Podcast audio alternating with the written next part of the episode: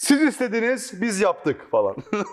90'larda 90'lar gazeteleri gibi açtım hocam. Saadettin Teksoy'da parmağı göze sokarak başlıyoruz. Acaba evet. acaba insanlara böyle eski böyle nostalji vibe'ını daha yaşatmak için kuponla bir şey mi dağıtsak ya? Ya evet. e, YouTube kanalımızın sağ alt köşesini kesip 10 tanesini bize gönderene Ama lütfen denemeyin. Çıkıyor. denemeyin bence de evet yani Hmm. e, Sonra monitöre makasa dal dalan olmasın. Evet. Evet. e, Bugün şu acayip özlediğimiz oyunlar meselesine devam edelim diyorum ben hocam. Hocam ben de büyük keyif aldım. Bence de devam edelim. Aynen. İnsanlar da e, şey demiş bir tanesi ya hipnoz olmanın ne olduğunu anladım. Videonun bittiğinde uyandım böyle. Şimdi düşününce kötü de olabilir. Ya o video başında uyumuş sonra Evet, uyanmış da olabilir adam. İstiyorsanız yani eğer bizi uyurken dinleyen varsa bizim videoların bir de ASMR versiyonunu yapabiliriz. Hayır. Kesinlikle kulaklık, mikrofon yalamam şu yaştan sonra. Olacak iş. Sinancım şimdi Bırakır mısın Hangi- elini? Sen mi başlarsın ben mi başlayayım? Geçen kim başladı? Hiç mi hatırlamıyorum. O sen başladın. sen başla ben başlayayım sana. Yaştan Başlıyorum. önce güzellik. Hadi sen başla. Age before beauty. Peki. Gerçekten çok listemiz kısalmıyor ve uzuyor. Ben kız, evet listeye sürekli şey yapıyorum. Yeniler- destekliyorum. u- Uzuyor giderek. Dedik Fark ki ettin sen. 2-2 devam edelim yine. Hocam ben direkt e, Undying ile başlamak istiyorum. Aa, Bu Clive bir seri Barkers. bu bir seri Undying. olmadı hiçbir zaman ama benim gönlümde gelmiş geçmiş korku FPS oyunu olma özelliğini hala koruyor. Ya eşi benzeri olmayan şeyler yapmıştı herifler ya. Hakikaten Clive Barker, Stephen King'in biraz gölgesinde kalmış olsa da böyle daha böyle grotesk, daha e, nasıl diyeyim daha böyle e, elle tutulur bir şey var. Stephen King de hakikaten adam usta. Her kitabını, her hikayesini çok severim okuduğum. Ama Clive Barker'ın biraz farklı bir tadı vardır. Okuyanlar bilir. Undying bunu vermeye çok yakındı. Ve zamanı için herhalde 2000-2001'de falan çıktı diye hatırlıyorum. 2001'de hatırlıyorum ben ya bahsettiğimiz 21 yıllık bir oyun bu arada. İnanılmaz. Bu hala Whispers e, olayını doğru düzgün yapabilen yok. Yani o bir gücün vardı. O güçle etrafı inceleyip orada neler olduğunu, daha önceden neler olduğunu şahit olarak yaşadığım bir şey vardı. Özel güç vardı. Tabii Evet. ki benzerleri falan yapıldı pek çok oyunda ama yine de Undying'deki ilk kullanımında yaşattığı o şey şaşkınlığı veremedi Yok. başka hiçbiri. Bir de e, oyunun özellikle ara sahnelerindeki sanat yönetimi birazcık şeye benzetiyorum ben onu. Coppola'nın Dracula'sında Vlad'ın hikayesini anlattıkları bölümlerde bir savaş sahneleri vardır. O kısımdaki böyle bir aslında iki boyutlu sahneyi böyle gölgelerle canlandırmaya benzer biraz daha. Undying bu tarz bir açılış sekansı kullanıp beni kalbimden vurmuştu o zaman. Çünkü çok iyi bir korku anlatım diliydi o bence. Ve unutulmaz karakterler. Evet. Arka plan hikayeleri işte baş karakterlerimizin aslında savaşta arkadaş olup ondan sonra zor durumda kalan Hmm. karaktere koşmasını içeriyordu falan ama işte o ailenin hikayesini ilk senin bahsettiğin işte kulağına bir şeyler fısıldıyor hadi bak da gör falan si falan diye o büyük tabloyu şey yapınca gerçekten niye dönüştüklerini görünce ki yaşadığım şoku anlatamam. Ve gerçekten aksiyon kısmı da olmasına rağmen yani e, büyü ve ateş silahları aynı anda kullanabiliyorduk oyunda. Gerçekten çok tırsıyordum bana oyunu oynarken. Valla aksiyonunu At- hatırlamıyorum biliyor musun ya? Yani şimdiki böyle korku yani karakterin kendi gözünden gördüğün korku oyunları işte Outlast, Amnesia, e, şimdi yeni nesilde Resident Evil 7 ve Village gibi oyunlarda şey daha böyle biraz da kaçmaya yönelik. Hani son. Village'i saymıyorum tabii bu kategoriye sokamam da. Kaçmaya, saklanmaya yani biraz daha böyle çevresel korku öğelerini seni daha çaresiz hissettirmeye yönelik. Bunda kendini savunabiliyordun. Yani baş karakter bir bedesti hı. günün sonunda. Ama e, bu atmosferde yine kendini çaresiz hissetmeni engelleyemiyordu bir şekilde. Evet. Harita tasarım, bölüm tasarımları ve oyunun özellikle sen geçen gün güzel bir analoji yaptın. Bir crescendo ile bitiyor. Bu oyunda crescendo ile bitiyordu hocam. Yani şimdi spoiler vermek gibi olmasın ama 21 senelik Undying'i oynamayıp hala bence oynanabilir. Grafikler tabii ki eskidi artık ama bir zamanlar Electronic Arts bünyesinden neler çıktığını görmek istiyorsanız Ah, iyi evet, kötü iyi, iyi kötü şey yaparlardı yani böyle ara sıra risk alıp yeni IP'lere hala şey yapıyorlardı, destek atıyorlardı. Bence gelmiş gitmiş en iyi korku FPS 3-5 oyundan bir tanesi Evet. Undying yani. Bir de böyle şey olmadı ya hiç yani suyunu çıkartmayı bırak tadını bile alamadan bitti gitti. Evet. Ondan sonra şey yapamadık bir daha görmedik devamını. O ukde kaldı. Tema müziği ne falan olurdu çok efsaneydi. acaba ya? Evet. Evet, ne o nasıl falan. olurdu acaba diye. Yani bir online Bize kaldı. remake olsa şöyle yarı açık uçlu çünkü kasabada başladı hatırlıyorsun. Evet. Yarı açık uçlu biraz da NPC'lerin olduğu böyle o havayı veren vallahi ya çok isterim ya öyle bir şey olsun gerçekten. Abi yani e, bu programda biraz EA'den açılmış konu. Bende de Command and Conquer konuşası var. Hakikaten. Konuşulmaz mı? Ee, Command and Conquer'de yani 10-15 seneyi aldı götürdü. 20 seneyi belki sürükledi gitti. E sonra birdenbire EA'in bir gün anahtarı e, çevirmesiyle söndü gitti. Westwood ya ve yani Westwood kapanmasına hala garipsediğim bir stüdyodur yani tamam mı? Ya Bir gerçek zamanlı strateji türünü tarihin o dönemin en popüler türlerinden biri yapmaya başarmış bir firmaydı. Yaptıkları böyle hem yeni kullanıcıyı çekecek hem de var olan kullanıcıları memnun edecek yapısıyla Command and Conquer özellikle. Ama gördüğümüz kadarıyla e, EA'ye bu yetmemiş olacak ki bu türle beraber stüdyoyu da öldürdü. her şeyi öldürdü ya. O, o, o, o ara bir şeyler dönmüş hakikaten EA içinde. 2013'te bu Victory Games diye bir e, ekip kuruyor. BioWare'den ayırıp onlara veriyor. E, son Command and Conquer oyununu yapma şeyini. Generals 2'yi şey yapıyorlar. Hatta ben Generals 2'yi bir neydi Almanya'daki fuar ya? Gamescom. Ha Gamescom'da oynamıştım. Eh demiştim yani içinde Kane yok, hikaye yok. Tabii General Free to olmadı play. bu arada Ken, yanlış olmasın. Hayır ama bir Command Conquer, Conquer, oyununda evet. hikaye yok. Tabii. Ondan sonra hikaye anlatımı, ara videolar Ara falan sahne. filan. Ondan sonra zaten son yıllarda Red Alert onu daha iyi taşımıştı. Command and Conquer 3 iyiydi. Sonra çıkan 4 müydü? Üst, üst e, var ama üst hep gidiyor. Yani Hmm. sabit bir üst yok. O Evet. onunla bozdular. Bir de uzaylıların katılması da şey yaptı. Evet. Her şey böyle bir şeysizlik, odaksızlık, bir biçimsizlik. Blizzard da mesela StarCraft'ı şimdilik kenara ayırdı ama ben StarCraft 1 var. StarCraft 1'in DLC'leri var. Şeyleri, ek paketleri var. StarCraft 2 ve ek paketleri var. Hepsi kocaman bir ayrılmaz muhteşem bütünün parçaları. Evet, aynen öyle. Yani bunlar Yekpare. Pitch etti yani. Dört tane Command and Conquer çıkarttın. Ondan sonra hatta Generals'ı işte şu şey olan Renegade, Command and Conquer Renegade, yine FPS olan onu çıkarttın. Sonra Red Alert'leri çıkarttın. Renegade güzeldi ya. 7-8 tane oyun çıkarttın. Sonra yok abi bu oyun kötü oldu deyip 2013'ün Mıncık. puslu bir Ekim'inde zort diye kapatıyorsun. Victory Games'i de dağıtıyorsun. mıncık mıncık ettiler oyunu. Gitti. Şu oluyor, bütün bu bütün bu başarılı projelerin başına gelen şey hemen hemen aynı. Şimdi biraz konteks dışına çıkacağım ama Dead Space örneğinde olduğu Hı. gibi geçenlerde biri postmortem yayınlamış eski çalışanlarından bir tanesi. Onu okudum bir Twitter faladı olarak. Hı. Tam tahmin ettiğimiz gibi.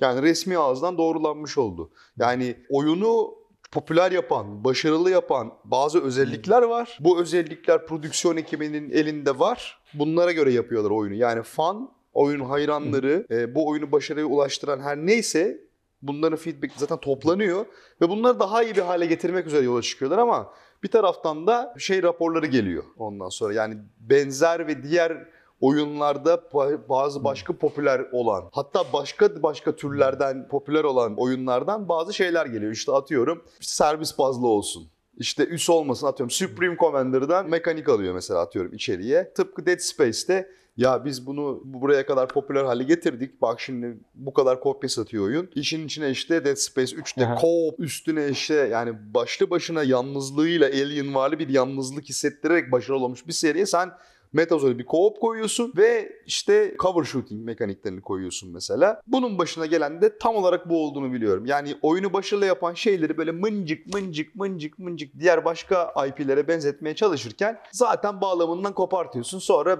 kendi bozuyorsun. Ondan sonra olmadı deyip kapatıyorsun. Ya bir de hani tamam zamanlar değişiyor. Ondan sonra free to play mekanikleri geliyor, mikro ödeme e, özellikleri geliyor, loot box geliyor, şu geliyor, şimdi NFT, GameFi projeleri geliyor. E, hepsinden bir para kazanabilmek için IP'ni pitch etme, bir gözlemle Aynen, bakalım. Yani belki e, daha doğru bir şey yapma, o oyunu, o yeni ödeme modeliyle vesaire entegre etmenin bir yolu yordamı vardır. Ama ne yaptın? Koca e, şeyi, stüdyoyu, koca Command and Conquer'i hiç ettin. Ondan sonra bir mobil oyun çıkarttılar.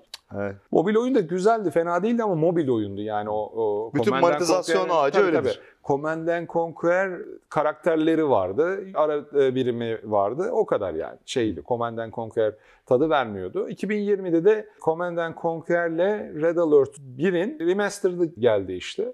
Oh belki Orada bitti diyorum, değil mi yani? Ondan bir daha haber yok. Orada bitti evet. 2020'de remastered'ı gördük. 2013'ten beri ana akım Command and Conquer IP'leriyle ilgili çıt yok. Vay be bir zamanlar ara sahnelerinde Michael Biehn mi istersin? Abi James kimler Earl kimler Jones, Jones mu istersin? Tamam mı? GDI'ların başında generaller James Earl Tabii. Jones da hocam yani. Böyle ağzımız açık izliyorduk. Öbürünün Red Alert kısmında ara sahnelerde oynayan ablaları unutmak nasıl mümkün olabilir ki? Yani dolayısıyla böyle hafif çizgiye kayan ama iyi bir enteresan da bir hikayesi olan bence de top level Yuri's, Yuri'nin intikamı adlı Yur- Yuri'nin Yuri's Revenge bölümü gerçekten çok eğlenceli. Aşırı eğlenceli oyunlardı bunlar bu arada. Yani gerçekten bir muadili daha maalesef yok hocam. Acaba diyorum şey yaparlar mı? Bu Dead Space'in remake'ini yapıyorlar ya. Hadi bunlara bir go verdik. Bir de şu Command and Conquer'imizi deneyelim derler mi? Hakikaten gerçek zamanlı strateji şeyi kalmadı mı? Bir karşılığı Tamam. kalmadı mı? Yap, Rene, yap Renegade gibi yap abi. FPS olarak, komutan olarak üstlerde gezip oynayalım. Günümüz teknoloji buna izin verir Ha artık. online olsun. SSD, SSD teknolojisi rahat rahat buna izin verir. Yani hatırlarsın bir zamanlar gene bir, bir videomuzda bahsetmiştik. Uprising vardı. Ee, ilk ilk böyle üç boyutlu hem ve- strateji hem, hem strateji, FPS hem shooter. anlat, Ama bir tane araç kullanıyordum Evet. ben. O araç işte yörüngeden bina indiriyordun, üst kuruyordun. Renegade'de öyle değildi. Renegade düz FPS oyunuydu. Atlayıp kaçıyordun Allah Allah bir Aynen. başına bir iş gelmesin. Ama yani istese şu anda teknik olarak Command and Conquer gibi Yok, bir oyun e, first person kamerasına oynanabilir. Tıpkı şey gibi yani e, şimdi son dönemin en popüler strateji oyunu şey ya Jurassic Park o Evolution serisi Evet. ikincisi çıktı şimdi. Senin gibi yakınlaşıyorsun, uzaklaşıyorsun. Burada e, o yılların rüyası gerçek olabilir yani. Ya bir Aslında. de evet konsollara da uyarla. Artık hani onu da geçtim. Eskiden strateji dediğim PC'de oynanır Oynanır. diyor. Şimdi Crusader Kings 3 PlayStation 5'e çıkıyor. Crusader Kings. Yani. Yani. hiç kumaşım olmayan bir oyun ama şaşırdım yani. Aynen. Öncük öncük yazı okuduğun, Hı hı. ondan sonra Hı hı. birbirine madik attığın bir Hı hı. o- oyun nasıl geliyor PlayStation 5'e? E, o geliyorsa ya. özünde aksiyon olan bir strateji oyunu olan Muhakkak. Command and Conquer de gelir. Ve bu aralar hani bir şey dürtüyor sanki Command and Conquer'den bir şeyler duyacağız gibi gel- geliyor bana. Çok sürpriz olur benim için Eskiler hocam. çok şey yapılıyor bu aralar böyle araştırılıyor. Eskiden neler yapabiliriz acaba falan diye firmalar tarafından Evet. çok araştırılıyor çünkü. Çok çok çok çok sürpriz olur benim için Evet. öyle bir şey yaparlarsa. Ben devam ediyorum. Ona ama, devam edilmez mi? ama bunda etmeyeceğim. Şu anda karar değişti. Oo karar değişti evet. Evet. Ha dedirtelim Berkan'dan aldığım yetkiyle o merak. Şaşırtmaç. ben artık yüksek lisansını hatırlamaz mı diyeyim. Yani hi- hiç kimse hatırlamaz yani muhtemelen böyle emekliler hatırlamaz noktasına gidiyor o oyun. Delta Force. Evet ya. Abi ben gerçekten çok delirdim ya şu böyle şey gibi oldum hani Marlon Brando olduğunu vuruyorlar ya şeyde baba bir de Godfather bir de böyle. Hani oğluma ne yaptılar baka baksanıza falan dedi. Look how they massacred my boy. Ulan Rainbow Six'e ne yapmışlar abi öyle? Ben uzun zamandır... Extraction'ı diyorsun? Extraction Ya Berkan. kurban seçtim seni kusura bakma Dayı Berkan ya. uzaylılar muzaylılar Rainbow Six'te ne işi var kurban olayım bu nedir Bak ya? güzel de oynanıyor ha. Yani Ya Ubisoft kötü kötü de abi. yapmıyor. Yani oynanışı Abi güzel, bazı Rainbow- değişiklikler var. Niye Rainbow Six'in içinde Fortnite var abi? Yani ben çok muhafazakarım abi bu konularda. Evet doğru doğru. Abi yok çünkü muhafazakar tam- olmak lazım o konuda. Yani ne, yap, ne yapıyorsunuz abi siz yani delirdiniz mi ya? Valla et misin tavuk musun balık mısın belli değil anasını satayım tamam mı? Yani bir zamanlar taktik shooterların e, gerçekten harika olduğu bir dönem vardı. Şimdi onlardan çok iyi bir örnek e, vereceğim. Delta Force. Delta Force aslında taktik shooter diyebilir miyiz ya? Yani Rahat rahat deriz yani. birincisini oynamıştım ben. Sene 99 falan. Evet 98 Daha 99 olması Counter. Strike yok. O yüzden emekliler Var. hatırlamaz diyorum. Az var Counter Strike Yok ama. yok. Yani e, CS bir buçuk değil. CS yok. CS yok muydu Mod olarak yok yani. Mod olarak yapılmamış mıydı o zaman? Yoktu yani. Biz Doğru. Delta Force oynuyorduk. Gerçi 98-99'da şey vardı ya. Daha Half-Life'ın modlarını yeni gördük. ben şeyi işte, hatırlıyorum Crossfire. çünkü. Ben 2000 Nisan'da askere gittim. CS ofiste yeni oynanmaya başlamıştı. Ah ulan bu oyunu bırakıp nasıl gideceğim askere falan diye ben ölmeden önce şarkısını açıp açıp milleti şey yapıyordum kafama bir şeyler attırarak sinir ediyordum.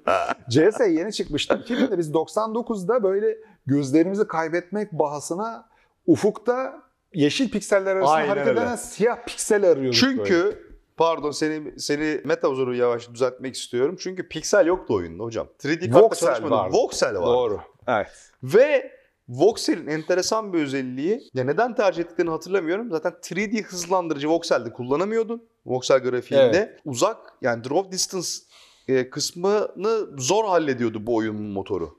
Dediğin gibi yani özellikle sniperlı bölümler çok gerçekçiydi bir kere. Yani şöyle gerçekçiydi. Oyunun temposu, ritmi böyle gerçek insan momentumuyla yapı gidiyordun oyun içerisinde. Yavaş ilerledi o yüzden Evet. oyun. Spec Ops'un ilkini hatırlar mısın? İlk çıkan Spec Ops. Evet. Vermiştik level'la. Evet o oyun işte. O da öyledir bak mesela. Çok yavaş oyunda yerden sürünüyor ya. Hı hı. Gerçek insan hızında yerden sürünüyor böyle falan. O nedenle herkese göre oyunlar değildi. Fakat hocam öyle bir balistik modellemesi vardı ki oyunda. Yani benim gördüğüm ilk Sniper'da işte sniper mermisinin böyle hani bir kavisli gitmesi. Ondan sonra işte çok uzağa ateş ederken merminin ivme kaybetmesi falan gibi şeyler bu oyunda vardı diye hatırlıyorum. Özellikle sına yani uzun nişancı çok uzaklara falan görebiliyordun ya böyle piksel, piksel diyorum hani voxelli karakterin böyle de edit edit edit edit diye uzaktan böyle hareket ettiğini hayal Şöyle hayal şu- görürdün. Ya şey görürsün böyle. Bir, bir şey var mı yok mu ona Evet. zort diye şuranda İvi Şerif aslında. Aynen. Sokar bıçağı. Ondan sonra dolayısıyla böyle işte Rainbow Six, Spec Ops ve Delta Force sonradan çıkan Counter Strike'dan öncesi Counter Strike öncesi dönemde en iyi taktik 3 shooter olarak üçünün de sonunun gelmiş olması şu anda. Ya Delta Force'a ne oldu? Ben devam oyunları var gibi hatırlıyorum Ee, ama expansion'ı çıkmıştı. umursamadım sanki E- yani. Expansion'ı vardı ondan sonra. Hocam tabii şöyle bir şey var. Şimdi Delta Force simülasyona yakın bir oyun deneyimi sunuyordu ondan sonra. Yani çok ağır tempolu oyun içinde müzik bile yoktu. Hatırlamıyor musun? Hiçbir şey yok. Yani normal işte rüzgar sesi, adım sesi, işte mermi sesi falan vardı oyun içerisinde. Müzik yoktu yani. Dolayısıyla aslında böyle ana akım kullanıcılara çokça hitap eden bir oyun değildi o zamanlar. Yok, yani yok. işte Spec Ops, Rainbow Six ondan sonra dönemlerinde Delta Force böyle daha ağır başlı, ondan sonra daha ağır oynanan. Çok geniş araziyi yapabilen tek oyundu. Şimdi oraya getirecektim lafı. Daha çok benim bahsettiğim mesela Spec Ops bile aslında böyle hani e, ormanda geçen Ormanda geçerdi. evet. Rainbow Six'te daha çok işte şehir Bina geçiyor. içleri. Bina işte atıyorum işte petrol rafinerisi, Evet. işte bina işte büyükelçilik falan. Delta Force'da böyle alabildi. Düzlük. Düm dümdüz böyle yaylada ovada falan savaşıyordun yani. Hani açıktı çok böyle şeyi önü karakterin. Dolayısıyla bu scale'de bu ölçekte e, çatışma yapabildiğin tek oyundu o dönem. Unutuldu gitti sonra. Evet, evet. Artık yani aslında bugün hortlatsan ne olur bilemem. Delta Çünkü şöyle bir şey var yani taktik shooter'a olan talep de mi azaldı artık? Yok çünkü kalmadı hiç yani. Evet, yani Delta Force diye bir ATV salak aksiyon filmi, kuşağı filmi de vardı galiba. Aa, şimdi Delta Force ilk Delta Force filmi önemlidir hocam. Hatırlamıyorum Chuck onları. Norris. Chuck Norris. Ciddi misin? Chuck Tabii tabii. abi. Aa. Chuck Norris'li bir Delta Force filmi vardır. Ondan sonra cıvıyordu galiba hatırlamıyorum. Her şeyde böyle tutan böyle aksiyon o filminde olduğu gibi cıvıtmışlar. Bu arada Bruce Willis'in başına ne geldi belgeseli göndermiştim ya size geçenlerde ne kadar acı ya. Adam şey olmuş. Demans. e, Demans. Alzheimer'a doğru gittiği için senede 12 filmde falan oynayıp şey yapmaya başlamış. Filmler de böyle yeni bir şey. Çok kötü. Bizim profil tam böyle 40'lı yaşlarda eski aksiyon filmlerini seven insanları kandırmak üzere otomatik üretilen aksiyon şeyleri. Çok. Adam bir sahnede birkaç dakika gözüküyor Bruce Willis ama filmin posterinde o oynuyormuş gibi gösteriliyor. Apex diye bir filmin full incelemesini yapmış adamlar böyle zaten kurumuş kalmışlardı aa diye. Bruce Willis oynuyor hesapta filmde. Ba- dikkatli tek tek sahnelere bakınca şey yapmışlar. Bruce Willis'in herhangi biriyle beraber bir sahnesi yok. Muhtemelen evinin arka bahçesinde falan çekmişler adamı ve adam dünyanın en zeki, en korkutucu paralı askerlerinden biri. Bunu avlamak üzere adamlar peşine düşüyor. Spor amaçlı. Ha. Ondan sonra ama yani ada- e, Bruce Willis'i e, sürekli ağaca yaslanırken görüyoruz falan böyle. Çok acıklı değil mi? Ya çok acıklı Yani hakikaten John, ya. John McClane'in e, demans hastalığına yakalanarak e, ömrünün sonuna girmesini iş istemem yani açıkçası söyleyeyim. Neyse yani bir de aslında şöyle bir kurgu hoşa gidebilir bence. Ya şöyle video çekelim mi? Bizim çocukluğumuzun aksiyon dizilerine ne, ne başlarına ne geldi? Neler oldu? Mesela ona benzer bir şey söyleyeyim. Çok komik Steven Seagal mesela. Son birkaç son birkaç filmde ayakta göremiyorsun abi. Ciddi misin? Ya bir tanesinde böyle bede sniper oynuyor falan ya. Yatıyor. Ulan bütün filmde oturuyormuş abi böyle tamam mı? Ayakta görmüyorsun adamı. Ama şey yani özel tim sniper falan yani. tamam mı? Zaten şu göbek çevresi şey olmuş böyle hani Satürn gibi olmuş abinin. Ko- Korkunç Ya bir şey diyeceğim. yapıyor. Şimdi sen de yakın dövüş e, sanatları hocasısın. E, Steven Seagal'ın hocalık videolarını izliyorum. Şey değil mi? Biraz palavra değil mi onlar? Fıçık diye açıyor, alıyorsun. Abi şöyle- Aikido falan tamam da ama yani şey Abi böyle şimdi- uzaktan böyle hı yapan yaşlı hocalar vardır ya Allah diye 70 kişi dağılır. Şimdi Onlara benziyor biraz. Şimdi şey söyleyeyim hani tabii ki hoca olarak görmüyorum kendimi de e, şey e, asistanlık yapıyorum kendi hocama. Ama şöyle bir şey var. Şimdi Aikido'yu çok büyük saygı duyduğum bir sporda da bir disiplin olarak. Ondan sonra fakat Aikido'dan değil bak Steven Seagal'dan. Tabii ama bahsedin. yani Ai- Aikido'nun içinde şey var yani e, demonstrasyon yaparken karşıdan gelen insanın ek- na- nasıl derler sana uyum sağlaması gerekiyor. Sonuçta hani bizde dövüşüyorsun biliyorsun Hmm. yani gerçekten e, sparring yapabiliyorsun bizde. Aikido'da sparring yok diye biliyorum. Ya, olan sparringlerde de karşıdan gelen rakibin hop yapıyorsun o taklamakla atıyor bir şeyler yapıyor. Aikido'nun kendi şeyinden kaynaklı. Ama Steven Seagal'ın özellikle kendi geçmişine dair birçok yalan söyledi, yalanlar söylediğinde patlattılar yani ortaya. Yani işte CIA mi yardım ediyormuş? Efendime söyleyeyim böyle hani bir garipleşti adam zaten yıllar içinde yani. Hani düz böyle hani film yıldızı olarak kalsaydı kimse bir şey demeyecekti. Yok ben CIA'ya yardım ettim. Putin'in dostu oldu falan böyle. gitti, Putin'le kimona bağladılar, judo muda bir şeyler oldu orada falan filan. Böyle say ne abi? Ondan sonra bu bu bu, bu Allah korusun bak yaşlanınca böyle blues- şey olmamak lazım. herif blues gitaristi falan sahneye çıkıyor elinde bu şeyle. Böyle Gibson benzeri kocaman blues gitarıyla sahneye çıkıyor. Nota basmadan elinde gitar tutup şarkı söylüyor. Böyle falan filan. Ne yapıyorsun abi sen yani? Hani olmadığı masa yok adamın. İşte bir Putin'le bir blues sahnesinde ondan sonra sniper'lı film böyle ama oturuyor sürekli böyle. Anladın mı? Yürümüyor yani hani. Dönüyor aynen öyle. Öyle bununla alakalı şey çekebiliriz yani. Bir şey- olur, olur. Çekebiliriz Ama yani. yani şu özellikle e, Steven Seagal, Bruce Willis filmlerinin birkaçını izleme cesaretini toplamak lazım. Öyle yaşam enerjisi biriktirip orada harcayacağız o yaşam enerjisi. HP bar şuralara falan inecek. Ondan sonra çekmek lazım yani. Abi ben yani e, şimdi bak Steven Seagal'ın falan ilk baş 90'lardaki 90'ların başındaki filmleri güzeldi bu arada. Tabii. Hard to Kill vardı. İşte ya şey vardı bunların tren Under bastığı... Siege, Under Siege. Ha, Tamam mı? Orada şey, aşçıyı oynuyordu falan. Şunlar güzel filmlerdi Tabii. bu arada. Ulan sonradan sonradan bu abiler böyle DVD'lere falan saçma sapan düştüler yani. Ama şimdi bu şeyden kaynaklanıyor bence. Yani orada oynadığın karakteri gerçek zannediyor adam. Yani ben oyum zannediyor bence. O öyle bir şey yani. Steven Seagal'ın bir tane şeyi var. Robert Rodriguez'le bu Tarantino'nun kankası var Robert Rodriguez'e çektikleri.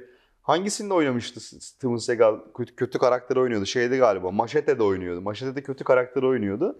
Ondan başka 90'ların sonundan beri adamın son 30 senede şeyi yok yani. Adam gibi filmi yok yani. Bak adam gibi yaşlananlar arasında Arnold, Sylvester, Nicolas Cage, ondan sonra çok Nicolas Cage de bozdu güzel- hocam. Yok güzel filmleri var. O Arada ara- güzel araştırdım. var. Bruce Willis'ten sonra Nicolas Cage'e de baktım. O da çok filmde oynuyor mu? Yok ya adam gibi.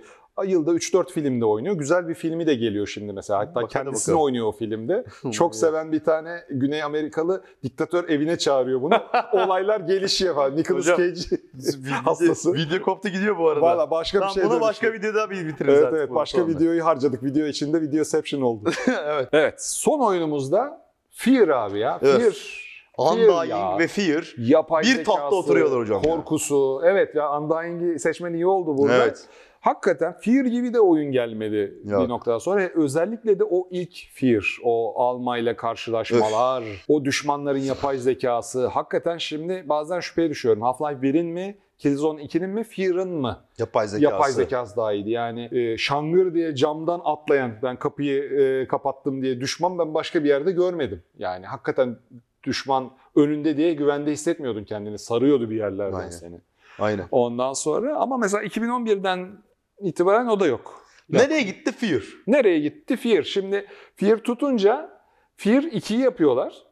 Başka bir karakterle. Ondan sonra Aynen. oynadığın falan filan. Üçüncüsü de vardı. O da kötü satı. Biraz Dead Space'in başına gelen gelmiş orada herhalde. Ee, o Dead Space'in de ilkidir ya böyle şey. Evet. Yanlışsam En beni düzelt abi. İlk Fear'la hani ölçek olarak efendime söyleyeyim böyle denenen şey daha tutkuluydu. Çok. Sonra böyle Fear 2 ve özellikle Hala 3'te biraz daha ölçekli öl- ölçekliği biraz daha e, düşürüyorlardı diye hatırlıyorum. Bir de hala şey olmaz mesela Fear'ı aç oyna çok fazla sırıtmaz. 200005 miydi neydi Fear? Eski bir oyun artık canım. çıkışı. Ya. 2005 ya da Ondan sonra böyle hani üçlemenin ilk oyunda parlayıp sonra yavaşça sönen ama teknolojik olarak bariyi yukarı çıkartan oyunlar vardır ya. Aynen. İşte Crysis de mesela, Mesela. onlardan biri. Fear da öyle. Fear 2'yi de Monolith yapmış. Ondan sonra alternatif bir karakteri oynuyorsun Aynen. ama çok yeni bir şey katamıyor şeyin üstüne, Evet. ilkinin üstüne. Üçüncü oyunu sonra Day One Studios diye bir stüdyoya yaptırmışlar. Evet, başka stüdyo Başka yapmışlar. stüdyo yaptırmış. Monolith de o sırada Warner Bros'la tam entegre olma şeyinde Hmm. e, aşamasında ki Monolith'i bilmeyen olabilir. Bayağıdır oyun yapmıyorlar şeyden beri. Middle Earth, Shadow of Mordor'dan beri oyun yapmıyorlar. 93'te Blood'ı yapmış adamlar. Çok yani. eski film o. Ha, hakikaten Duke Nukem ve Doom'la id Software'li eşdeğer zamanlarda çıkmış bir Aynen. stüdyo. Shogo'lar, No One Lives Forever'lar. ya. Yani FPS virtüözü herifler ve sürekli yeni bir şeyler deniyor. Öyle bir Sonra oyun daha vardı bak. Warner Bros. bunları bir alıyor abi. Galiba bayağı da eski almalarının hikayesi. Yani ilk Fear'ı çıkarttıklarında Warner Bros. bunları alıyor. Evet. izin veriyor. İlk, bir, e, ilk oyun, sonra ikinci oyun. Üçüncü oyunu Day One e, yapıyor. Aynen. Sonra Fear bunlardan gidiyor abi. Hatta 2013'te bir Fear Online diye bir online FPS denenmiş. Free to play. Olmamış, çıkmamış bile oyun. Ben ha- hatırlamıyorum bile. Tutmadı. Tutmamış. Tutmadı. Tutmadı mı? Tutmadı.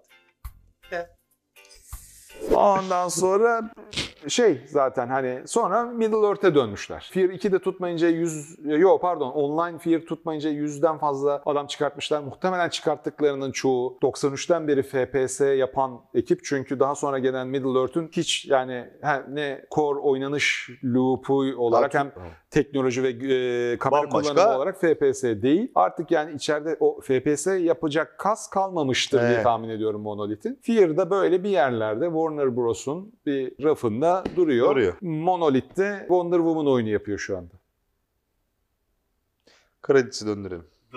dön dön kredisi. dön ya dön. Bana bir 3-5 dakika müsaade edin çocuklar.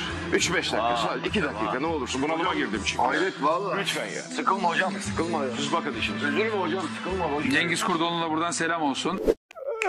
Neyse geri sar abi bir veda edelim. Evet çok acı ya yani. Ne yapıyorsun? Güzel bir bak daha söyle. Wonder Woman oyunu yapıyorlar abi şu anda. Monolith. Kredisi döndü. abi hakikaten e, yazık yahu. Ayrılın da kopun da gelin düzgün FPS yapın ya. Fear, Düşünsene diyorum. böyle Bak, şeysin. Bir şey bekle. Be- Fear- Mesela bak şimdi Fear Mercedes'sin. Bak Mercedes'sin ya. Mercedes'sin. Otomotiv teknolojilerini bulmuşsun, icat etmişsin, patent, patentini lisanslamışsın. Yani böyle otomotiv endüstrisine tek başına bir ton teknoloji armağan etmişsin. Bir birikimin var, bir kurumsal hafızan var. Hala bugün de para edebilecek. Sen 93 yılından beri first person yapıyorsun. Blood ve ya, tarihi Blood. ve tarihin gördüğü en iyi birinci kişi nişancı oyunlarından bazılarını bu sektöre armağan etmişsin. En eskisisin sektörün belki de.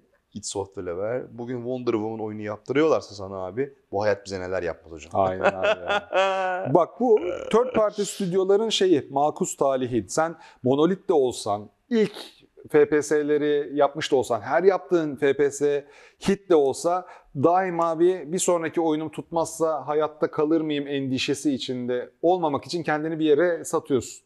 Evet. Warner Bros'a sat, yani satmışsın. Ya kendini satmak orada kötü bir şey ama Warner Bros çatısı altına girmişsin. Evet. Ama orada artık ipler senden gidiyor. Senin Evet. o bi- bilgi birikimini, üretim gücünü Warner Bros. Orada herhangi bir stüdyo haline geliyorsun. Evet.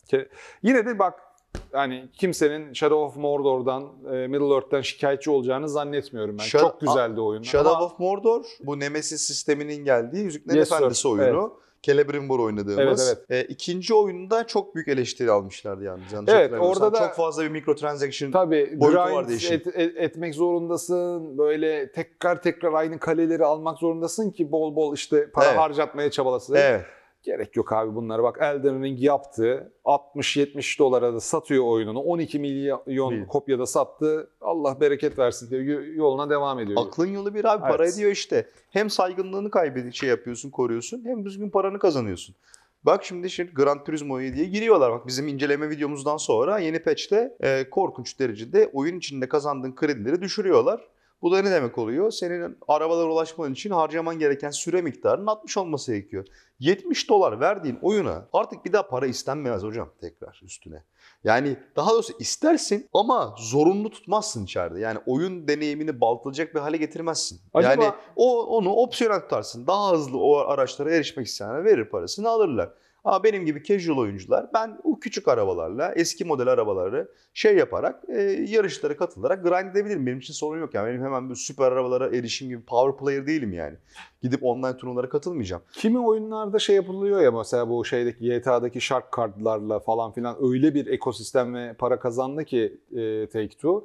GTA 5'in e, single player DLC'lerini iptal etti. Sırf online'dan devam ediyorlar.